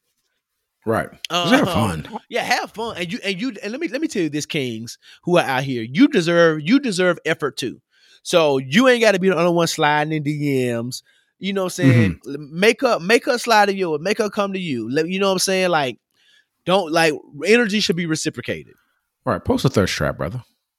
Post it. Post it and let her send the hard eyes. Let her send the flames up, the 100s, whatever it is. The eyes to the side. The eyes to the side. You know what I'm saying? Let her do the thing. You get flued out, bro. Right. You know what I'm saying? You put on your Versace robe and you take your pictures from the hotel room. Do your thing. Do your thing, King. Go up. Be a city boy. And for us who are married in serious relationships, go out there, support your friends, be the wingman, and then go home. But we gonna be out here having fun too. Right. And we gonna low key live vicariously through you. So listen. So do your thing. You just let us know what happened. You let us know what happened. Detail us in the group chat. Right. Call us on FaceTime and set up that's for the group chat. You know what I'm saying? But you know what I'm saying? Do the thing. Yes, gotta have that. So vacations are extremely important. We gotta do that. Next one's gonna be quick because we have kids now, but kids are out of school. Mm-hmm. So for a person like yourself that has two kids that are at school age, what do you do with your kids on summer break? Get rid of them if you can. Mm-hmm. See how I said that with no thought? Get rid of them if you can. If you can. If you got grandparents who are fortunate enough to be alive or in the same city, let me talk to my new parents, and Brian being a new parent. Mm-hmm. Let me talk to y'all. Chris, mm-hmm. Kiana, tell Kiana listen in right here. Mm-hmm. Get rid of them kids. Mm-hmm. They gonna always be there. I promise you. I still get on my mom and daddy nerves today. Okay, I'll be 32 this year. They can't get rid of me. I'm in a whole nother city. They cannot get rid of me. Sometimes when my mama don't answer, I call my dad. My dad answers, I call mama. I am still their baby, their child. Right.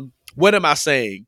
You being gone from them for a few days or maybe even a week, you're not going to miss any major milestones. If they've taken their first steps and said their first words, right. That's pretty much it. That's pretty much it. I'm not saying be reckless and dump them off to your parent. What I am saying is that don't lose your identity in your parenthood. So if you have kids, get rid of them. For a short amount of time. In the meantime, if you can afford camp, do camp. And that's not just so you can have peace, but a lot of us still work. So we need somewhere for our kids to go. And then our kids also need something constructive and productive to do. Camp can be expensive, but a lot of your community centers have camps at reasonable prices. I know like Cobb County has a really great camp, bro, for like $100 a week. They go on field trips. They go to activities. They go like water parks. And you ain't got to pay nothing extra for none of that stuff. They feed them. They give them, lunch, breakfast, snacks, all that different kind of stuff. And if you can't afford camp, I would just begin to think through ways where you can kind of probably build cohorts with neighbors, and kind of, build like these, I know they did it doing virtual, like pods. I would think through what that looks like in the summer. But definitely. And then take some time off to really spend time with your kids too. That's another important part, because sometimes during the school year, we're in the hustle and bustle of work. They're doing projects and work and all that kind of stuff. So take some intentional time to even playing PlayStation, spend some time with your kids. But number one on the list is send them to their grandma. Yep. My daughter's going to, I'm flying to, at the time of this, you're listening to this. Hopefully it's a Thursday when it drops. I will be on my way to Richmond or on my way home from Richmond to drop my daughter off with her grandparents. Yes, do that. And by the time you hear this, we'll be on our way to Memphis. And when we return back to Atlanta, we will be kidless. So yes, do the things as often as you can, in whatever capacity you're able to do it in. And Brian, anything you want to add with the kids? Nah, that's the main thing. Like, we've gotten a little taste of our daughter being with her grandparents, and it's a good time. Like, even if it's for a couple of days, like, it's worth it. A weekend, at minimum, is worth it. Take that time away to go do that. Again, like Josh said, don't just drop them off all the time. Like, you are a parent here, but don't feel bad about dropping them off with the grandparents, especially if the grandparents are great people. All right, so. Kids are out of school. This is one thing I think is going to be near and dear to your heart is I feel that it's important. Beach bodies. Yeah. Go ahead. So What are some do's and don'ts of beach bodies? As a person that has a beach body like yourself, I have a dad bod, you have a beach bod. What do you think are some do's and don'ts of beach bodies? I appreciate the fact that you think I have a beach body because I don't. It is almost there. I'm hard on myself.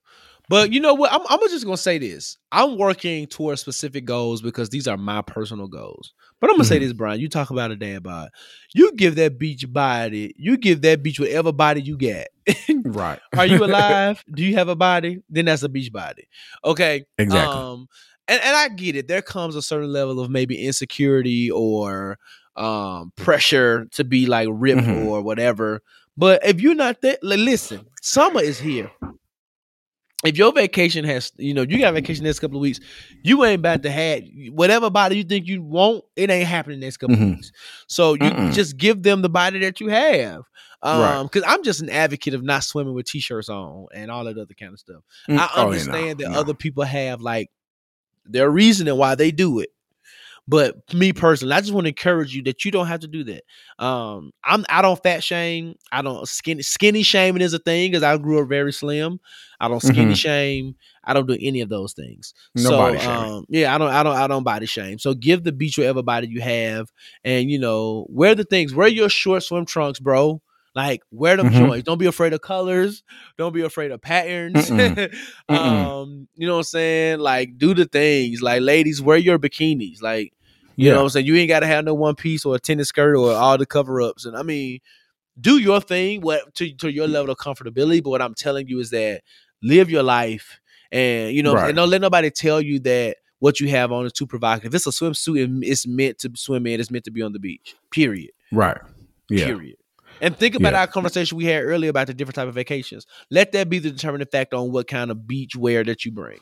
Oh, exactly. And that's it. That's my barometer, right? Because I got some Forever 21 swim trunks. They got like the Captain, nautical stuff on it. They're really short. They might not be the ones I wear on my family vacation. But I got some other ones that, are right above the knee that are like just plain blue or something like. You know what I'm saying? And for me, it's a little bit different because I'm personally not wearing a Speedo. I just don't do that. But yeah, like I just kind of think through the type of trip that you're on and let that determine like what you do at the beach and how you navigate the beach and what you wear and all that other kind of stuff. But in terms of bodies, if you want to get your body right, get that body right. You know what I'm saying? I'm not going to ever discourage that. But at the same time, if it ain't there, then it ain't there. So give the beach whatever body you got. Right. Yeah, I was just at the beach recently, and there were all kinds of bodies, and no one was like, "Oh my gosh, what does she have on?" Like, it's the beach. What does he have on? It's the beach. No one cares. So just live yourself, live free. Brothers, if you want to wear the banana hammock and just have the thing slanging everywhere, there shall be. By all means, do that. Right. And okay, last but not least, so we talked about vacation, we talked about kids being out of school, beach bodies, and cookouts, and all the things. And we're going to kind of use this as Black men self-care. So we're going to probably skip that segment, but okay. Summer self-care. What are some tips you think you can do or have, or people should have to just ensure that you enjoy your summer? Like, what are some tips, that you feel that you can do to enjoy your summer? Drink your water, use your sunscreen. Yep. Mind your business. I mean, that's the top three for me. I mean, because it's hot, and if you live like where we live in the South, it's I wake up at 5 something in the morning. Well, I wake up before that, but I'm in the gym at 5, between 5 and 6 every morning. It is 78 degrees at 5 a.m. That should give you a barometer that by the heat of the day, it's 95, 98, 100 something degrees. I grew up in Memphis where it would be like 95 with a heat index of 110. That's how I grew up. So stay hydrated because heat strokes are a thing. Full body cramps and cramps are a thing. So stay hydrated. Use your sunscreen and your moisturizers. Yes, we are Black, but your black will crack and it will still burn. So if you plan on being in the sun, do that. And then mind your business. I promise you, if you mind your business, you'll be able to enjoy the summer a lot better. And the last thing I would say to, self-care to have a great summer is explore. Try new restaurants. If you go to the same restaurant, try a new dish. Don't get like, the shrimp Alfredo every time you go. Get something different. You need that same thing on Valentine's Day. Right. You need that same thing on Valentine's Day. Like, you know, explore different places. Do staycations. Like, go to places in your city that are touristy that you may not ever been to. Like, but that's my advice. You know, drink your water, moisturize your skin, mind your business, and be adventurous. How about you, bro? Okay, I have one big one. Okay. Wash your behind. Oh, yes. Cause it's hot out here. Wash your behind. Use deodorant. If you need to trim the hair under your armpits, fellas, trim the hair on your armpits and your nether regions, your balls. You should be trimming those anyway, right? Make sure that's trimmed and clean, so the odors aren't just building up in there. And get you a ball deodorant. Making sure you're showering daily at minimum, cleaning your balls thoroughly, your behind, spread them cheeks, and just make sure it's all clean there, because when it's hot, that's when the smells kind of build up there and all that kind of stuff. So wash your behind; it's extremely important because that's the thing to do. And don't get pregnant. Try not to get pregnant. Try to avoid pregnancy if you can. Because you want to be and enjoy all the things of the summer. Cuffing season is right around the corner, so wait for that time to be the time to where you get knocked up. Okay. Any other thing you want to add to that? Yeah, watch yourself. Some of y'all be smelling like the undercurrent of Satan's titty, and it's just nasty. I mean, disgusting. Yeah. And to Brian's point, and don't be afraid to wash. I think we talked about this. Do not be afraid to wash your butt. Soap go down your back, it's not washing your butt. Get in between those cheeks. We're not telling you to finger yourself. We're telling you to give it the same way you wipe your butt. Hopefully you do that. Like, take that towel and do it. And if you feel weird, just do that part last. Make that your last, few scrubs. But make sure you get in there good with soap. Don't just throw your towel in there. Re-soap that towel and go up in that thing and wash, because I promise you, you're going to smell like a 3-day-old diaper in this heat. If your booty is nasty and your cheeks are stuck together with old boo-boo, I promise you it's going to be nasty. And in addition to not getting pregnant, don't come home itching either. Oh, yeah, don't. Condoms do not just prevent pregnancy. Condoms prevent the spread of HIV and other sexually transmitted diseases, okay? We do not want you. We want you to, as ministers of the gospel, we want you to be, to abstain and all those things. But at the same time, we recognize humanity, so we want you to be responsible. So whenever you do, be responsible. And that's what we're saying. Get consent. No Bill Cosby's over here. Oh, yeah. Consent. Yes. Drunk and high sex is, you can't give consent. No, you cannot. And we know what that stuff happens. Like when people are drunk and they, they engage in intercourse. But if you are of sober mind and that person is not, and you engage, and you may want to, well, not want to. You should wait until they're able to give full consent to what they want to do in that moment. Yeah, I think that's it, bro. I didn't want to add anything, but I want to do that. But in terms of self-care, those are the things that I'll be doing. I'll be enjoying myself. I'll be exploring. I'll be drinking my water. I'll be showing my skin. I'll be doing those things. Yep, me too. I will be enjoying my summer vacation, enjoying friends, hanging out with friends this weekend. So I'm excited about that. Yeah, we get to, the gang gets back together in my hometown. We are. We're going to Memphis, folks. Walking in Memphis. If you're in Memphis this weekend, hit us up. We may or may not respond. We probably won't, but hit us up anyway. We want the love. Yeah, we want to feel the things. We care about you. But all right, so that's the living room. So we kind of knocked out Black Man self-care within our self-care section. Oh yeah. So do you have anything to add before we go to the P.O. Box? No, City Boys up by one. I promise you, have a City Boy summer. It is our time, men. Thrive. It's not just about the hot girls. City Boys are up. Listen, you need to hit me. Call 1-800-CITY-BOY-SUMMER. Call me. I'll give you all the things. I'll give you a guide. I'll give you all the things.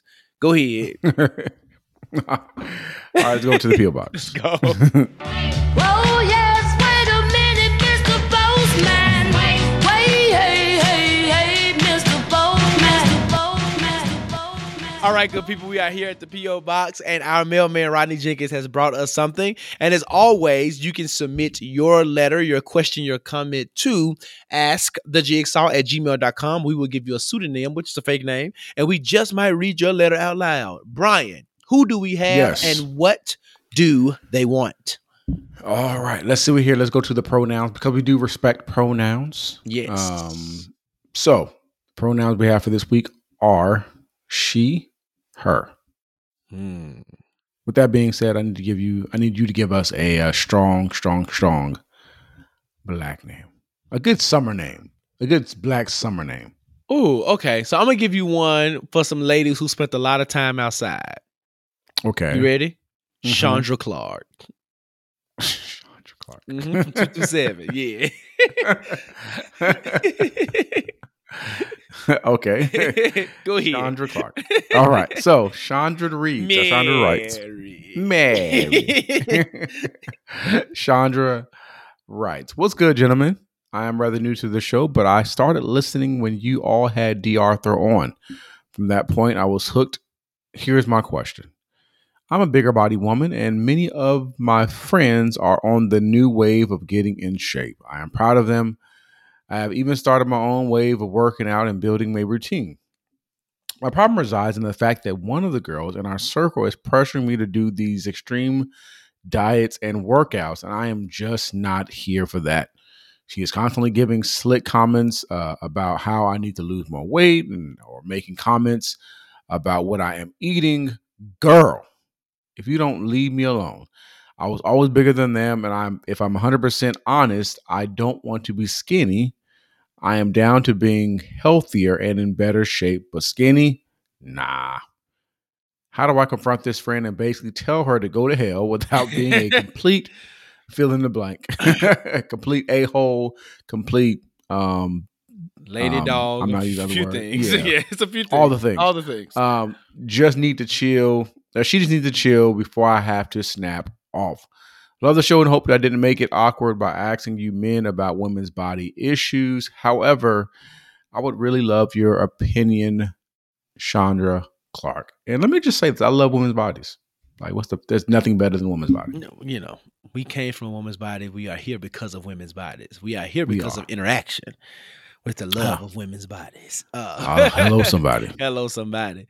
Brian, you want to attack it first or... I will go first because I'm gonna let you give more of the insight because you are a more of a workout person. Sure.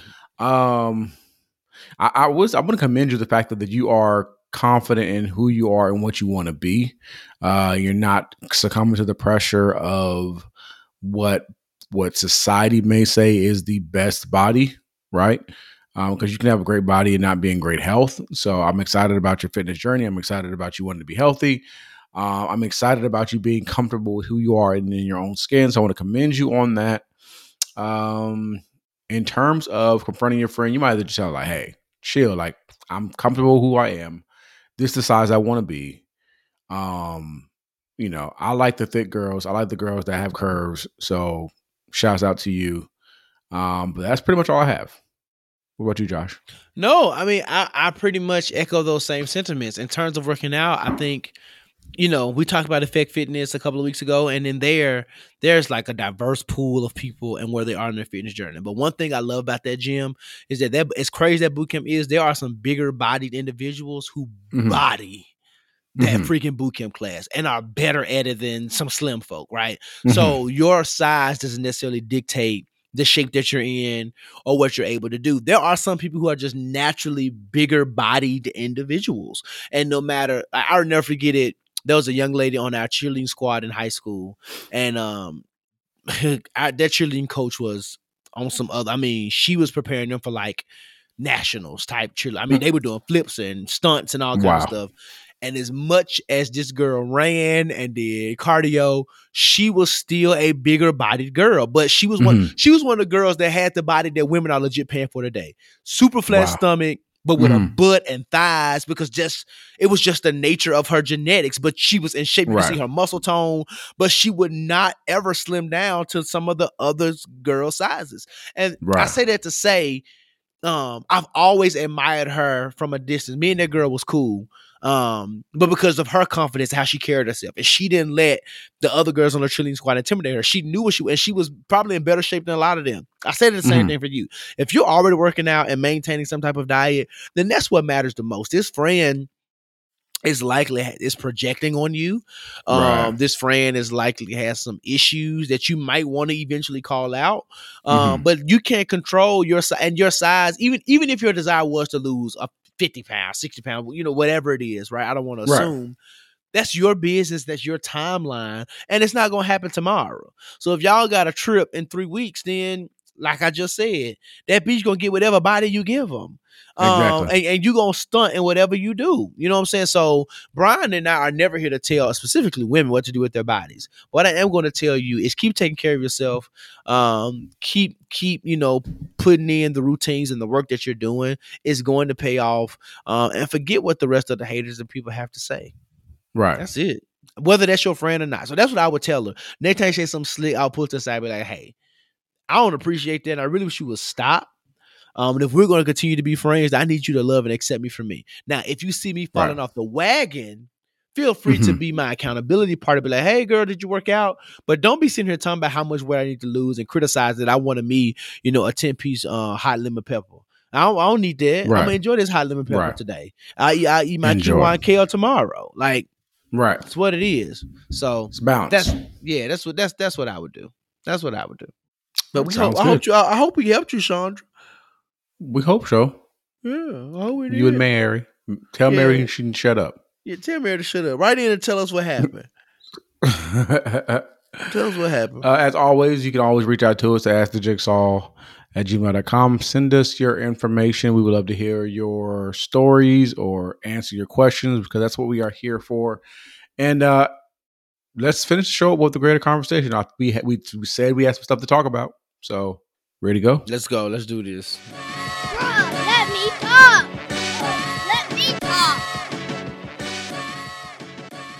All right, we are here to create a conversation where we get some stuff off of our chests, and clearly, we have something to get off our chests. Yes, all the girls, all the boys, whoever you are, whatever you identify as, we have something to get off our chest today because today, you know, major bombshell happened. Yeah, we talked about it earlier in the show.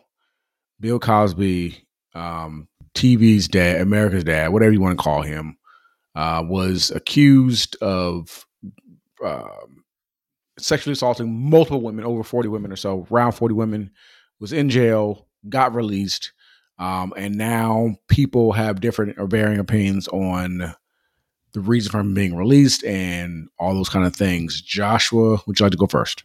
Sure. I'm going to try to keep this as brief as our homie on Instagram said. I'm going to keep it black, but I'm going to keep it brief. So my first... I don't want to drag a queen, but I will say this. I am ridiculously disappointed in Felicia Rashad. She posted something, you know, pretty much in support of Bill Cosby. I think we all kind of knew that. But she said that it was a wrong has been righted, you know, for a terrible miscarriage of justice. I've read the facts. We read it right here in the Billboard where we talked about the ways in which there was kind of a loophole and some bad, you know, some unethical and technically illegal things that happen in terms of the other attorney, which really is why Bill Cosby got free. It does not absolve him of the responsibility of being accountable to his horrible actions. Let me say that. So for Felicia to be so outright about, you know, this miscarriage of justice and things like that, I just think we need to be very careful about the words that we say. Because it lends itself to be very, you know, insensitive to those who deal with sexual assault, to any victim that is out there. And what it really does is further push the needle back for those who want to come out and tell their stories. Because what it tells them is that no matter what I do, no matter how much evidence I have, no matter how many people come out, nothing's ever going to happen to them. Right? Long as there's a loophole, long as there's somebody. Not necessarily even a loophole. As long as there is something that can happen, they can get off. My second part of this is for all of you Negroes who are out here talking about, you know, he deserved to be out. He deserved to be things like this. What I won't do is argue the letter of the law. The law is the law, Brian. Whether I agree with it or not, it is the law. And here is how I keep that same energy. The justice system is flawed, right? There are things that could happen that are legal, i.e. this thing, he made he was in a civil case, mm-hmm. basically admitted to criminal activity, and that was not supposed to be mm-hmm. used against him. While that is right. the law, to me, that is mm-hmm. a flawed part of the system. Because there's no way in the world that you can admit something this egregious, and now because you testified in a civil suit, that you are now absolved of responsibility for the things that you committed.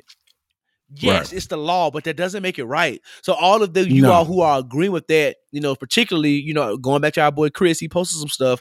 People's getting on here talking about you didn't read it. The law says this, the law says that. Yo, I understand what the law says, but that doesn't make it any right. Check this out. Let me put it in layman's terms for you. George Zimmerman killed Trayvon Martin. Mm-hmm. According to the law, it was stand your ground. According right. to the law, he was prosecuted in front of a jury of his peers. Right? Tried before mm-hmm. a jury of his peers, rather, and they found him to be not guilty. So the law suggests that this is the way, regardless of evidence, regardless of the fact that he actually still murdered this young man. Regardless of the circumstances, what you cannot deny, Brian, is that George Zimmerman mm-hmm. murdered Trayvon Martin, right? Am I right or am I wrong? You're absolutely right. Okay. So the law and the systems in which he was tried against resulted in a not guilty verdict. Mm-hmm. I won't argue that is the law. I won't argue that based on what happened, that yes, technically he deserves to walk because the justice system was set up and used in a way that made him a free man. But what can right. never be taken away from him is the fact that he actually killed Trayvon Martin. So mm-hmm. we can argue about semantics. We can argue about the legal system. We can argue about stand your ground laws and all the different laws and the loopholes and technicalities and all those different things. But at the end of the day, what must right. be admitted is that George Zimmerman killed Trayvon Martin. Why is that mm-hmm. relevant? Because you can say everything you want to say about the district attorney and the second attorney who did all these other type of things that were technically illegal. But what it does, but that those the what's the word I want to use? The legalities in which we are talking about does not change the fact that William Cosby, EDD, mm-hmm. admitted to sexually assaulting these women. So he is yep. still a rapist. He is still a molester. He is still mm-hmm. an assault. Like, what I'm saying? He still has victims of assault under his belt. That does not change. And I'm right. trying to understand how y'all are getting A plus B equaling D. Like, it doesn't, like that fact doesn't, am I missing something, Brian? I don't think you're missing anything. I agree. Okay. And so I'm going to stop and let you go ahead because I'm just, the more I talk, the more upset I get. No, and that's the weird thing is like the fact that I'm seeing people like celebrate it, but also the level of insensitivity. Like, do you not know anybody that's ever been sexually assaulted or been raped or molested or anything like that? For you to, not consider these women.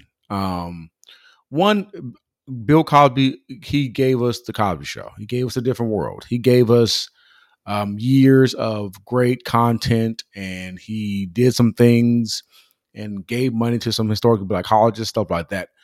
But that does not absolve him the fact that he, assaulted some people, right?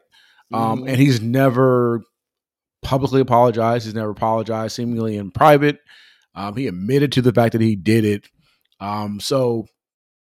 No, I'm not going to celebrate the fact that, he got out of prison. Did I want to see Bill Cosby die in jail? No, because he's Heathcliff Huxtable, right? That's the character he gave us to, But I'm also going to consider the fact that these women who, came forward, they spoke out against something, and then now the person that they spoke out against is they're feeling that they're not getting justice. I'm also tripping about some of these people who are so-called woke or,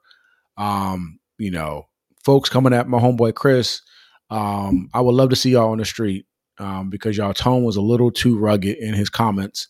I didn't like that. I will call people's names out, but I'm not going to do that. But it's just funny to see that how you are celebrating the technicalities of Bill Cosby getting out of jail. But let's talk about same energy, right? This is the same legal system that lets white cops or cops in general get off with killing black folks. Mm-hmm. Right. And like you said, using your same example, Josh, at this point, evidence is there. Body cameras are there. It's clear as day that they should be, you know, in jail. And then there's a technicality that lets them off. This is the exact same thing. It was a technicality, the fact that he admitted to what he did and they used it outside of the scope of what they could have used it. Yep. So this is really want to give a shout out to all the people who've ever been assaulted, ever been molested, raped, or anything like that. I know moments like this could be completely triggering to you, so I do apologize for some of those things. All the folks who are really out here caping for Cosby, I don't understand it. Mother Rashad, you are literally one of my favorite people on earth. I love you so much. You're one of my first crushes. Claire Huxtable was always bad. Your comments just weren't there. Some things you probably need to just keep to yourself and not post. But that's it. Shout out to Dumb Boy Chris again, who came for the people, and so many expletives I can use for the people that came after him that was on his page talking about but. There are no buts. There are no buts. Right. You raped those women. We weren't there. Victim shaming, all the things. Yeah. I'm like, and most of these folks, and I don't like talking about the church or church folks, but a lot of these people that were coming at Chris were like so-called church folks. You know what I'm saying? So like that to me was also disheartening, the fact of. And can we talk about one person that I saw that said that black women always say, we love our black men, free our black men. And then, then they was like another, but just, you in the same breath, you say, oh, disappointed Bill Cosby is out of jail. Two things can be true. There are a lot of black men that need to be freed. There are a lot of black men that are incriminated or in jail for non-felony crimes, like minor drug possessions. Those men need to be out of jail. But I still can be disappointed that justice was not served for this man who raped these women. I don't even understand. Again, I don't understand how y'all get A plus B equaling Z. You know what I'm saying? Because y'all are just all... over the place. Y'all are all over the place. Y'all are really acting like several things can't be true at the same time. To your point, Brian, there can be a technicality, right? There can be a flawed system. There can be a system that actually works. And there still can be a man who is guilty.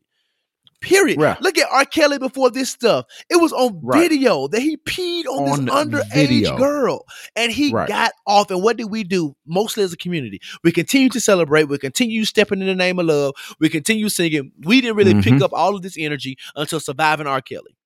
Right? Yep. And all the other stuff. We knew about Aaliyah. We did the things. But there were things within the system that allowed him to get off. And the same thing is happening now. There were things within that system, a technicality that is allowing Bill Cosby to get off. When Brian said he technically didn't want to see Bill Cosby ride and die in jail. I don't know that I'm saying that, because I know how old he is and I know the time he should have been serving. So if he was 95 and didn't make it, then, I don't wish death on anybody, but God forbid, that's like, those are the consequences to your actions, bro. Like, it just is what it is. But I'm going to say this, and I saw somebody else post it. Cliff Huxtable ain't real. Right. Cliff Huxtable ain't real. And as much as I love his character on the show, he is not real. So we have to... He and Bill Cosby are the same. We got to take away our love for The Cosby Show just because we fell in love with Heathcliff and Claire Huxtable. Like, that's not it. Heathcliff, and that's the other thing. Bill Cosby used the influence of Heathcliff to do a lot of stuff that he did.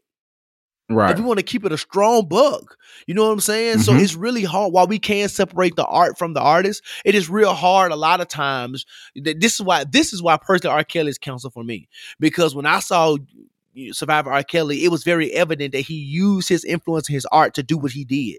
So it's hard for me to continue to support an art that was really made and written, right, to lure these young women to all of his shenanigans and his illegal and unethical and deplorable behavior. The same thing with Bill Cosby. I'm not in a seat to necessarily judge, because we all have our vices and stuff. But when you are in this space where you're doing such egregious acts, right, and you use your influence to leverage those acts, I have a problem with that. And then we have people giving all these these hypotheticals, but the law said, but yes, the law says what it says. And I'm not going to argue with you niggas who do not have law degree, but half of y'all who barely passed high school. I'm going to argue with you. I'm a student of the law. I studied pre-law in undergrad. I got degrees in public administration, public policy. I understand law. I understand policies. So that's not what I'm arguing. What I'm saying is that does not mean that he's not guilty. It does not mean that he's still not a rapist. It does not mean that we still should not support what he's doing. That is all that we're saying.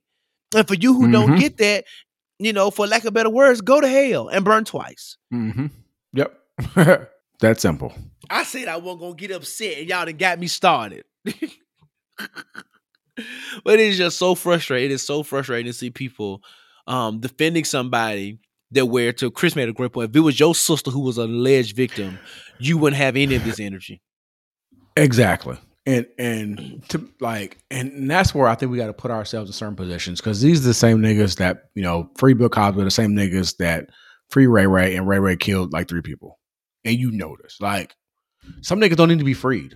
Like, you know what I'm saying? Some people need to go to jail. Like, and it is what it is. And I know people that are in prison right now and they did the crime. Like, and it's just, it is what it is. And again, like, I'm not saying everybody's perfect. I'm not saying a legal system gets everything right. But, you know, this is not one of the situations where I'm like, oh my gosh, I'm glad Bill Cosby's out of jail. Like, nah, at this point, I'm only considering and thinking about the people who have, you know, have been affected by the alleged thing that he did. I wasn't there, but if he did things that, you know, he's accused of or admitted to doing, then this is not necessarily justice to those ladies. With that being said, I think this is the end of the podcast. I think this is another episode of the Jigsaw Podcast. Do we have an announcement to make? Yes, we have one big announcement that this is it until August 5th. Mm-hmm. Summertime. We are going on summer vacation ourselves. We're going to rest and relax. We've given y'all, what is this, episode 56 now? 56 episodes with very minimal breaks. We've celebrated 1 year of being a show. We celebrated several. We got 1 year coming up when Brian initially entered. That's coming up soon.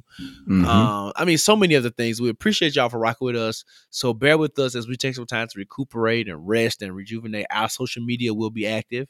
And we're coming back planning for some great collabs, some great guests, some great topics that'll get this, you know, end of summer, early fall thing started off. But we want to really appreciate you. Thank you for your love, your support. We do. In the meantime, go buy merch. Support us as we plan to grow and expand. But that's all I got, bro. Anything you got by way of announcement? Same thing, man. It's thanks to all the listeners. We want to enjoy our summers. Please go out there and support us. All the ways support is you can just follow our page, you can share our page, you can share our you know episodes. You can rewatch or re-listen to our episodes. Make sure you give us a 5-star rating, 5 stars or nothing at all. Comment, follow us on our different medias, right? Medium. I don't know. The Jigsaw Podcast on IG. I am Josh Rogers. I am Brian Hare. Facebook, all those different things that we are on. Email us, ask the Jigsaw, all that kind of stuff. We want to hear from you. But please go out there, enjoy your summers. Be safe. 4th of July is coming up. We're not celebrating that, but we are going to cook out. And before we go, Josh, you want to tell the people what they need to do? Keep shining, keep smiling, knowing you can always count on me. For sure. No, go ahead. Do what you can, why you can, the best way that you can, but in all you're doing, do not get caught with your work undone. That is a wrap. See you in August. Goodbye and good night. Love you. Love y'all.